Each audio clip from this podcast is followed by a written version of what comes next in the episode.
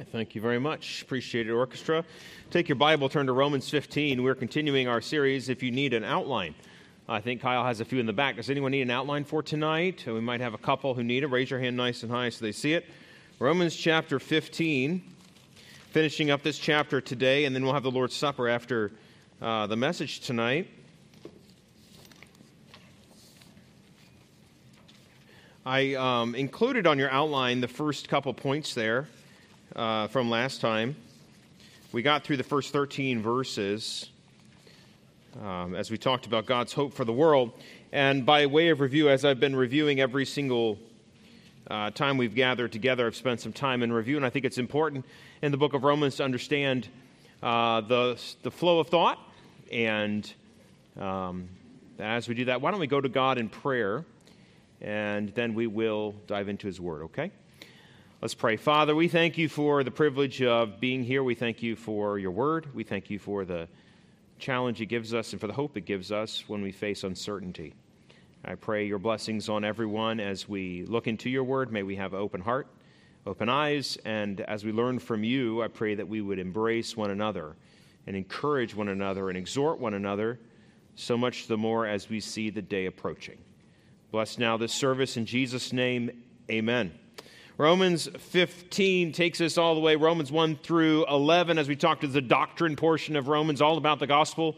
Romans 1:17, I he says, I am not ashamed of the gospel of Christ. It is the power of God unto salvation to everyone who believes, to the Jew first, also to the Greek or to the Gentile. It goes from there to the need for the gospel in Romans 1 and 2 and 3, with the sin being the big problem we all have. We all have sin. All have sinned and fall short of the glory of God. Romans 3 23. And if, if, you, if you understand sin, you then become uh, wrapped in concern eh, for how do I handle this sin? What do I do with this sin? How do I get rid of this sin? How is this sin paid for? Well, Romans 4 and 5 tell us about how God provided Jesus Christ, the Son of God, the second person of the Trinity, coming, uh, God in the flesh, to die for our sins, so that through faith in Him, we can have redemption, we can have forgiveness.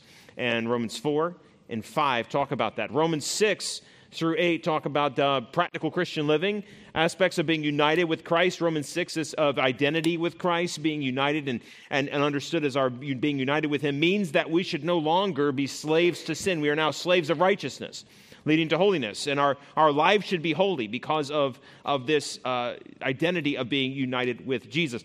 And chapter 7, though, tells us how it's difficult. Even though we are united with Christ, the practical day to day life of being a Christian is hard. The things we don't want to do, we do. The things we do want to do, we don't do. Oh, wretched man that I am, he says, right?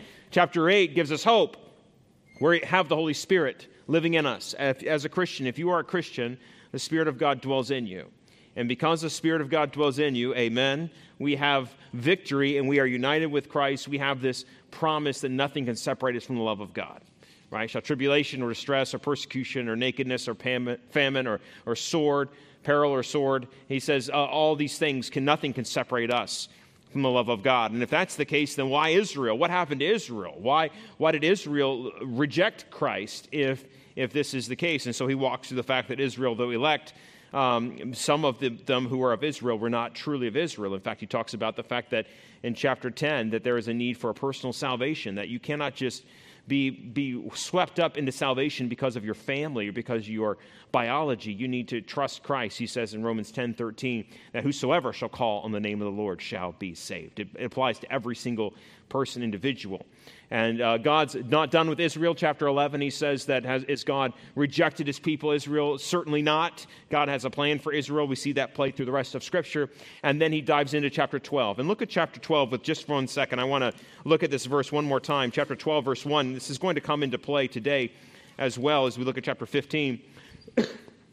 chapter 12 and verse 1 sets the stage for the rest of this book. He says, I beseech you, therefore, brethren, by the mercies of God. And a lot of people, I think rightly so, have connected the word mercies there to refer back to the past 11 or, or 10 chapters there, the mercies of God. These doctrines of God, these, these gifts of God. Because of these things, you should present your bodies a living sacrifice. There is, there is language here of sacrifice and of worship and of ritual. It's almost like a priest offering a sacrifice in the Old Testament. There's ritual here. Offer your bodies a living sacrifice, and this sacrifice is to be holy. The word holy means set apart, very important word.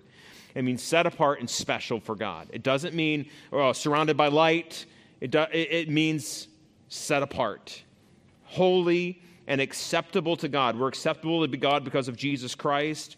He says, which is your reasonable service. And that word reasonable service is, is logikon, so reasonable. And then service has the idea of worship. Again, it's connected to this idea of, of ritual worship, of sacrificial worship, of Old Testament sacrifice. Now we don't sacrifice animals, we sacrifice ourselves.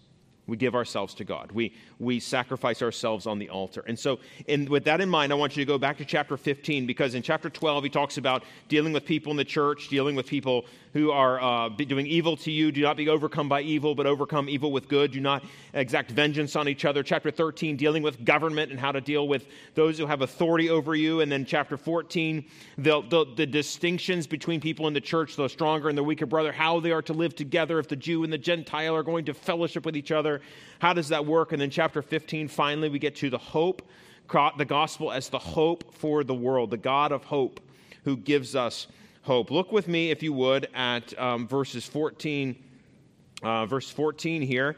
We will see that Gentiles are also, this is the first blank you have here, Gentiles are also made the people of God. This is a very important point he makes that Gentiles also become the people of God. That just because they're, they're not Jews first does not mean they're not God's people. And let's look at this passage. He says, No, I myself am confident concerning you, my brethren. Now, who's he speaking of when he says you?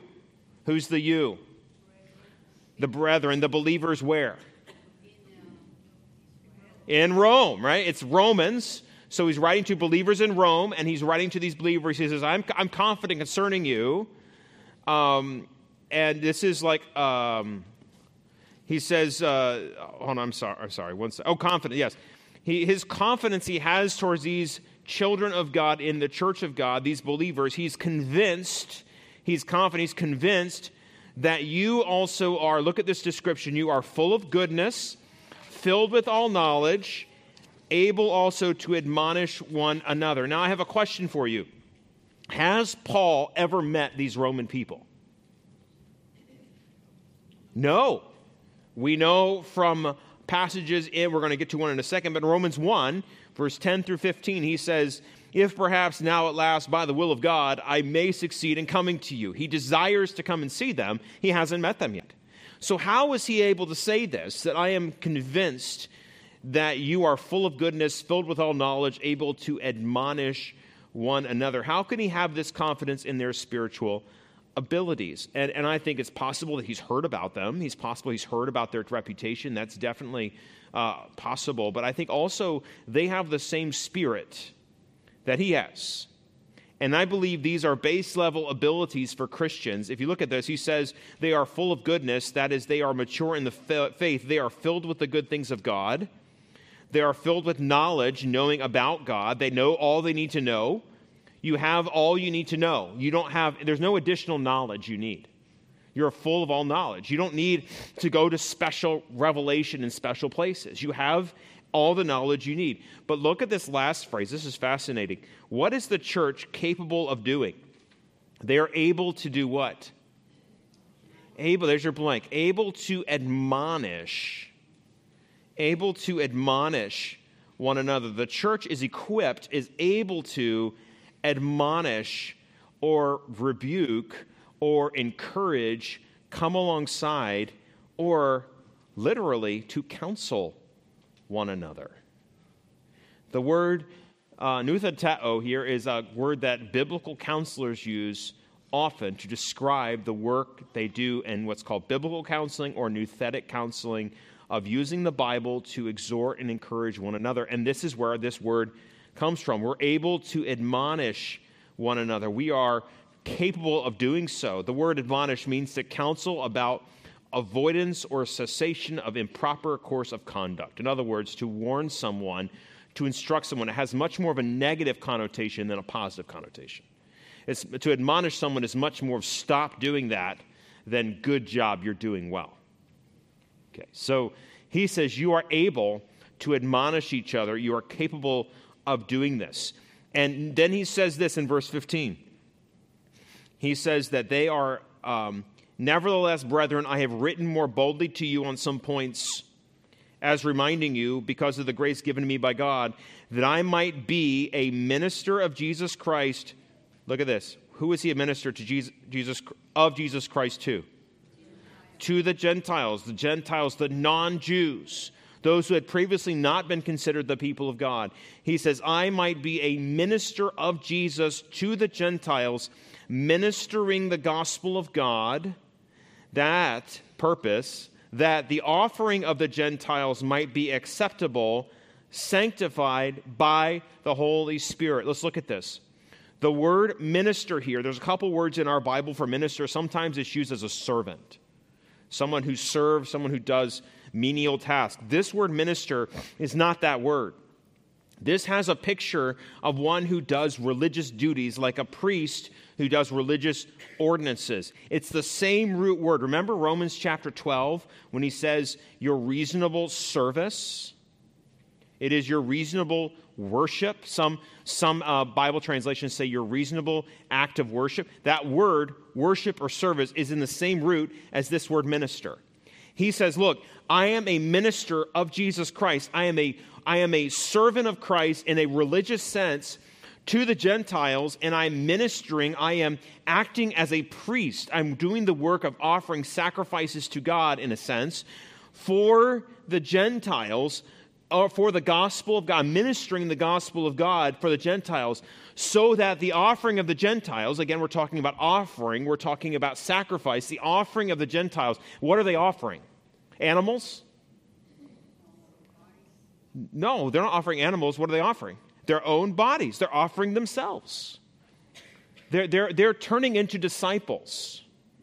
He says, I, the, the, I am ministering, I am working like a priest, like a go between. So in the Old Testament, the priest would be there so the people could worship God. He would offer the sacrifices on behalf of the people. And Paul says, I'm like that priest who's here helping the Gentiles. I, I'm connecting the Gentiles to God. I am preaching the gospel to the Gentiles so these, these people who used to be estranged now can come to Christ. And, and this is amazing. He says, I'm ministering the gospel to them that the offering of the Gentiles might be acceptable. Same word as earlier, right?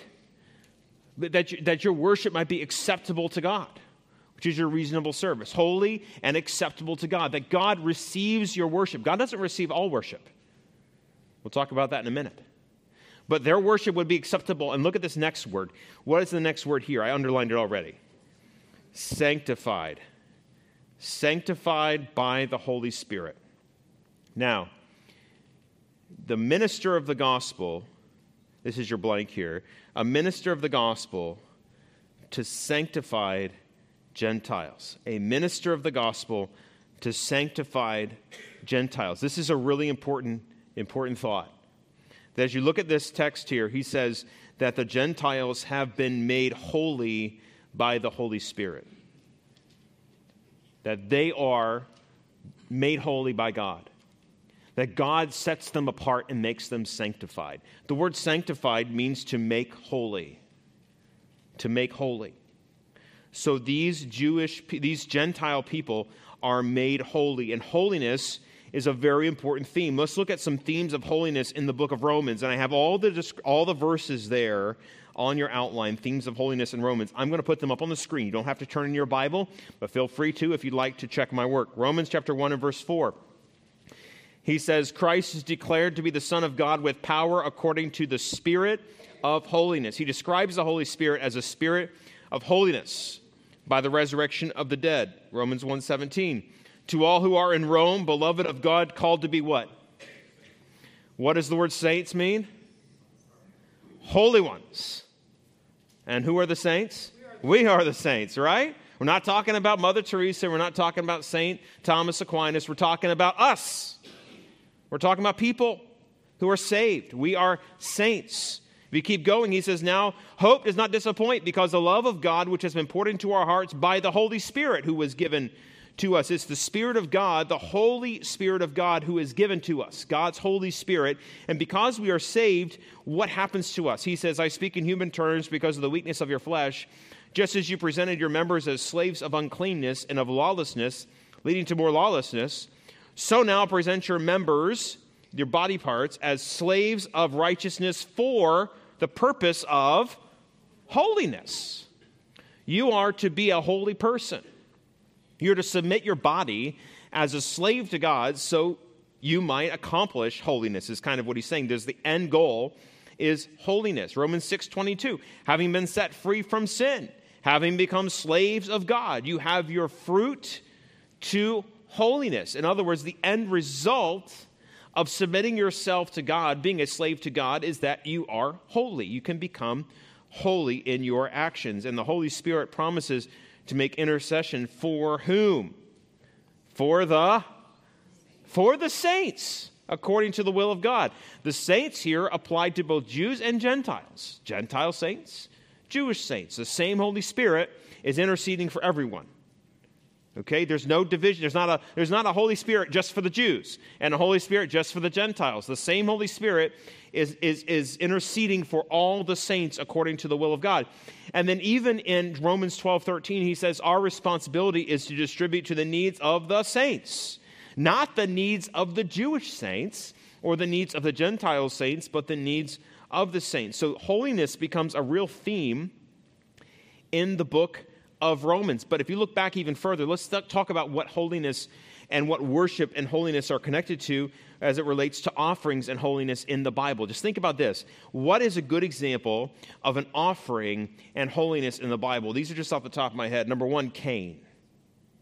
Cain gave an offering of the field instead of from the flock, Genesis 4. How did God respond to this offering? He rejected it. I think Eric preached a message on this, it must have been 10 years ago now. It's close to it. But, but uh, the, the offering he gave was not according to God's will, it was according to his, what he could produce. So, not all offerings are acceptable. Um, in Exodus chapter 32, while Moses is up on Mount Sinai, the nation of Israel worshiped a golden calf in the wilderness. Now, you might say to yourself, we're not talking about idols here. Um, but if you look at what the Bible says, when they produced the golden calf, what did they say? What did Aaron say? He said, This is your God, oh. And, and in some translations say, These be your gods, O Israel. The word God there is Elohim. It's the same word that is translated God normally, but it's, it's, a, it's called a plural of majesty that sometimes can be used for gods, but it's a singular here. He says, This is the God that brought you out of Egypt. He's looking at the golden calf, and he's actually saying, Worship God by worshiping this golden calf. He's not trying to draw them away from a different God. He's saying, Worship the true God, but worship him through a golden golden calf. It's false worship. It's not, it's not, he's not worshiping a false idol as in a false God. He's worshiping, all the people are worshiping the true God. They're just worshiping a true God the wrong way. And how does God respond to this kind of worship? As he say, oh, it's no big deal, just, you know. No, it's very severe. Right? Very severe. God severely deals with these people for their for, for, for actually making an image that, that makes God into, their, into an image of their liking. They, the biggest issue with this is they craft God into their liking. They make God to be someone who serves them. Because a bull, you think about it in the Old, Old Testament times, a bull is a sign of strength and of power and of, and of um, uh, prosperity.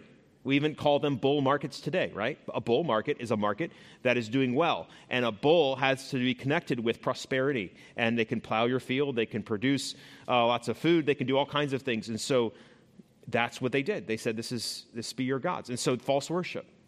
That's not a, not a false god, a false worship.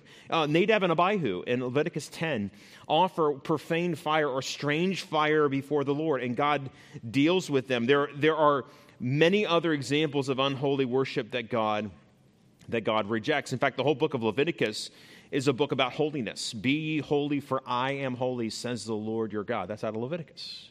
God calls us to be holy. But what's amazing is in Romans 12, 1, as we said, I beseech you, brethren, by the mercies of God, you present your bodies a living sacrifice. What's the next word? Holy. God makes the sacrifice holy. When you present your body to God, you're presenting a holy sacrifice. You're not presenting a strange fire, you're not presenting a bad sacrifice. When you present your body to God, it is holy and acceptable to Him, and that is your reasonable service. Um, let's keep going. Verse 17. He talks here about Christ being glorified by the obedience of the Gentiles. Therefore, I have reason to glory in Christ Jesus in the things which pertain to God, for I will not dare to speak of any of those things which Christ has not accomplished through me in word or deed to make the Gentiles obedient. So, in case you're looking for it, there's your blank. Some of you people really like blanks. I know that. And you get really upset if I don't like if I don't show you where it is. So there it is. You got it? Okay. Now, this verse is a little bit hard to understand in the New King James. I'm not, I, I think it's a really kind of awkward uh, reading of this. So I, I found another translation. Um, that is not what I looked for. Where did it go? I think I just put it in my notes here. Romans 15, 18. Do I have that? I'm sorry. I thought I had that on my screen. I don't. I'm going to read it to you. In the ESV, it says, um, For I will not venture to speak of anything except what Christ has accomplished through me to bring the Gentiles to obedience by word and deed. In other words, I, he says, I will not dare to speak of all those things which Christ has not accomplished through me. In other words, I'm not going to talk about anything except what Christ has done through me. What Christ has done is he's brought the Gentiles to obedience, and this has brought glory to God. The Gentiles being obedient. And that's why I put this verse up there, Romans 1 5. This has been a theme throughout the book of Romans. He says, The purpose of preaching the gospel, through him we have received grace and apostleship for obedience to the faith among all nations for his name. We want people, nations, to be brought into obedience of Christ. And so that's all Paul is saying. I have the opportunity, I have the blessing in verse 18. I have been able to see the Gentiles come to obedience. And this was done through signs and wonders in verse 19, and mighty signs and wonders by the power of the Spirit of God. So that from Jerusalem and round about um, Illyricum, I have fully preached the gospel of Christ. So, what is Paul's, Paul's goal in preaching? What is Paul's goal in preaching? He says, And so I have made it my aim, my goal, my ambition to preach the gospel. That word is evangelize, euangelizo. It's to preach the good news not where Christ has already been named, lest I should build on another man's foundation, but as it is written, to whom he was not announced, they shall see, and these who have not heard shall understand. He's, um, he's saying, I don't want to preach where Christ is already named because I don't want to build on someone else's uh, foundation. I want to have my own. I want to start fresh, and I want them to understand the truth. And this is quoting a couple verses out of Isaiah, Isaiah 52. Uh, speaking a prophecy here about Christ, so shall he sprinkle many nations. Kings shall shut their mouths at him, for what had not been told them they shall see, and what they had not heard they shall uh, consider. And then Isaiah 65 I was sought by those who did not ask for me, I was found by those who did not seek me. I said, Here I am, here I am to a nation that was not called by my name. Um, as we go back here, nope, let's keep going. Verse 22. For this reason, I have also been much hindered from coming to you. Here's another verse that deals with the fact Paul had not yet come to Rome when he is, he is writing to them. He wants to come to them. He says in verse 23 But now, no longer having a place in these parts, and having a great desire these many years to come to you, whenever I journey to Spain, I shall come to you, for I hope to see you on my journey and to be helped on my way there by you. When he says this, be helped on my way there by you, he's saying, I would like some support some financial support to make it the rest of the journey. If first I may enjoy your company for a while, but now I am going to Jerusalem to minister to the saints. Um, he, he, says here um, um, that his goal was to travel there. He had a gift. If you look at verse 27, 26, and 27, he talks about a gift that he had for Jerusalem. We actually talked about this in Acts. Some. I think you might remember his journey to Jerusalem to deliver um, some financial support. He says it pleased those from Macedonia and Achaia. These are uh, Gentile regions. Just notice the, the companionship of the faith here. You have these Gentile regions, Macedonia and Achaia, to make a certain contribution for the poor among the saints who are in Jerusalem. So, where, who's in Jerusalem? Jews. And who's giving to the Jews? Gentiles. Gentiles outside of Jerusalem are making gifts to Jerusalem. And this is to encourage the, the partnership of the faith. It pleased them indeed that they are their debtors. Why do the Gentiles feel this way about the Jews? If the Gentiles have been partakers of their what? Spiritual things, their duty is to minister to them in. So, what is he saying? He's like, I mean, it's great. He says the Gentiles are elated that Jesus was a Jew. Boy, things have changed, haven't they? In the world today, there's so much anti Semitism, and people don't want to be around Jews. People don't like the Jewish people in large parts of the country, even our country and the world. There are people who, who reject the Jews, but in the early church, the Gentiles were excited and thankful for the Jewish people because Jesus was a Jew. The, the Jews, um, the, the Old Testament's Jewish, they understood that, and they had a sense of real gratitude in their heart that, hey, if we have the spiritual blessing of Christ, we ought to bless these poor Jewish people in material things. Therefore, he said in verse 28, When I have performed this and have sealed to them this fruit, this gift, I shall go by way of you to Spain. His goal is to get all the way to Spain. But I know that when I come to you, I shall come in the fullness of the blessing of the gospel of Christ. He wants to make his way all the way there. So, this is Paul's request, uh, Paul's goal in preaching. And Paul's request here in verse 30 through 32 is that they pray for him. Now I beg you, we're coming to the end of this chapter. I beg you, brethren, through the Lord Jesus Christ and through the love of the Spirit, that you strive together with me in prayers to God for me, that I may be delivered from those in Judea and those, who, those in Judea who do not believe, and that my service for Jerusalem may be acceptable to the saints. So, who are the ones in Judea who do not believe? Who's that? Who are those people? The ones in Judea who do not believe. We heard about them in Acts. Yeah, the Jewish leadership, right? The people in the Jerusalem and Judea and Samaria. Judea and Samaria is the region. So he's saying in Judea, there are people there who do not believe and they have it out for me. And we saw that at the end of Acts. You saw how people constantly having mobs against Paul, wanting to kill him. He prays, he says, Please pray for me that I may be delivered from those in Judea who do not believe, and that my service for Jerusalem may be acceptable to the saints, and that I may come to you with joy by the will of God, and may be refreshed together with you. So his first, his goal, his request is that they pray for him. He says, I need you to pray that, that everything works out as I desire it to work out. I want to be a blessing.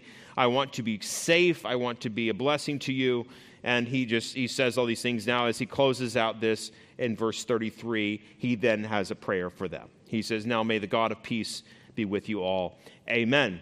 And this is the closing of the main part of the book.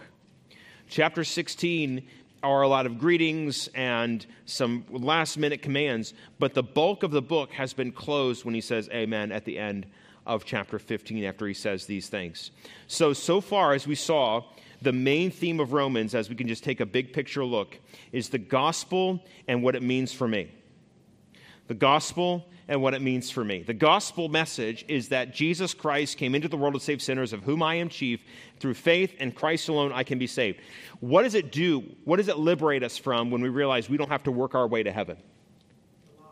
From the law from, from having to constantly be on guard against others, from, from having to push others aside and climb on top of them to achieve. You know how it is in the corporate world people constantly backstabbing each other, trying to get higher up in the, in the ranks, trying to work their way up through promotions. And why? Because if I get promoted, you don't. Right? It's a zero sum game. It is, I, I have to excel and you have to go down so I can go up. And yet, yet the gospel is not a matter of, of personal, uh, uh, uh, in a sense, of personal um, development. It's not a work based thing. It is all of Christ, all of grace.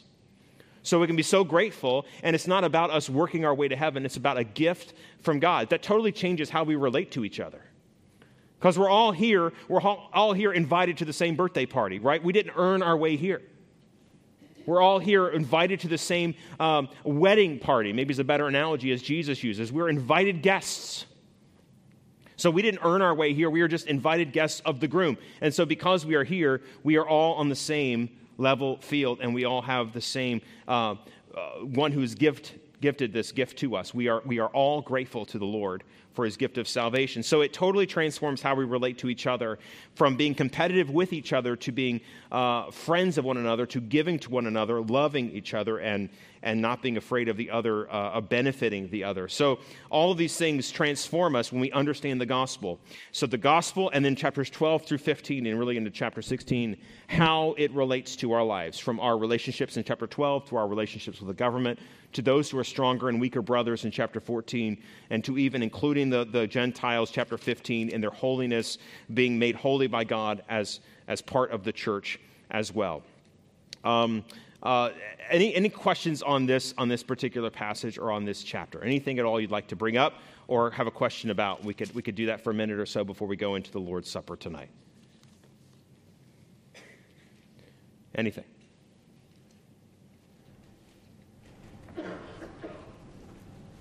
Yes, sir. Oh, Paul's prayer for the Romans. You're one of those blank people. Oh, I didn't put it on there, but Paul's Paul's prayer for the Romans.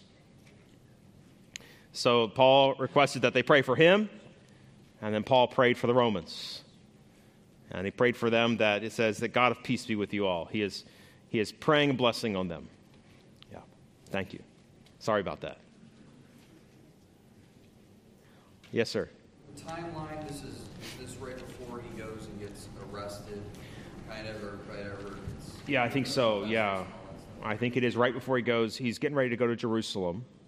And I think, if I'm not mistaken, I think most people put that as the same Jerusalem trip. He talks about, he says, I must go to Jerusalem. And the reason he has to go to Jerusalem is he has a gift from the people that he's been visiting on his mission trip. And they have collected funds and they're sending it uh, on the way. So that, that is prior to his, his trials for, before Festus and Agrippa and Felix. Yeah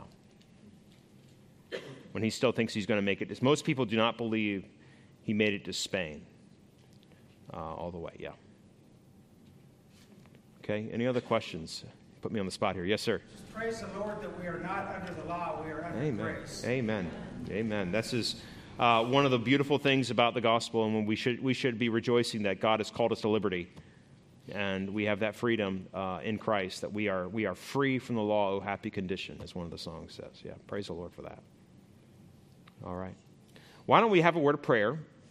And while we do so, I'm going to have the men prepare. We have the Lord's table tonight. I have a short challenge for you as we consider the Lord's table and we think about um, uh, the unity we have with one another, even at this table.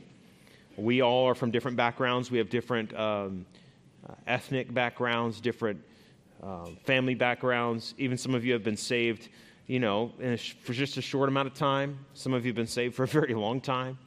Uh, yet when we come uh, to the table, we come as believers and as ones who remember and think about and contemplate the death of our Lord and what he did for us. And it is a special time. So as we go into this, let's pray and settle our hearts, Then we'll have a moment uh, of reflection, and then we will have the Lord's table uh, to follow. Lord, we thank you so much for your word. We thank you for the book of Romans and how it teaches us about the gospel is not just an abstract concept not just something that we're saved and we move on with our lives, but it is the core of our religious existence, the core of our experience with you. That, that through faith in you, it should change everything how we relate to people, how we relate to you, how we relate to our trials and circumstances, having the confidence of the Spirit in our heart that we can face difficulty, um, knowing that we have you with us. Uh, we thank you, Lord, for this book and how it has taught us so much about the gospel and how much it has taught us how to live out the gospel. I pray that uh, even now, as we contemplate your sacrifice on the cross and the forgiveness of sin that we have and the redemption through your blood, uh, that we would be grateful for that, that we would, that we would have a, a heart that is settled and, and, and pondering and meditating on these things, Lord, because we know it, it honors you to remember what you did done for us. I thank you, Lord, for the privilege we have of gathering tonight. I pray as we do this that you would be honored and you would be praised. We ask all this in Jesus'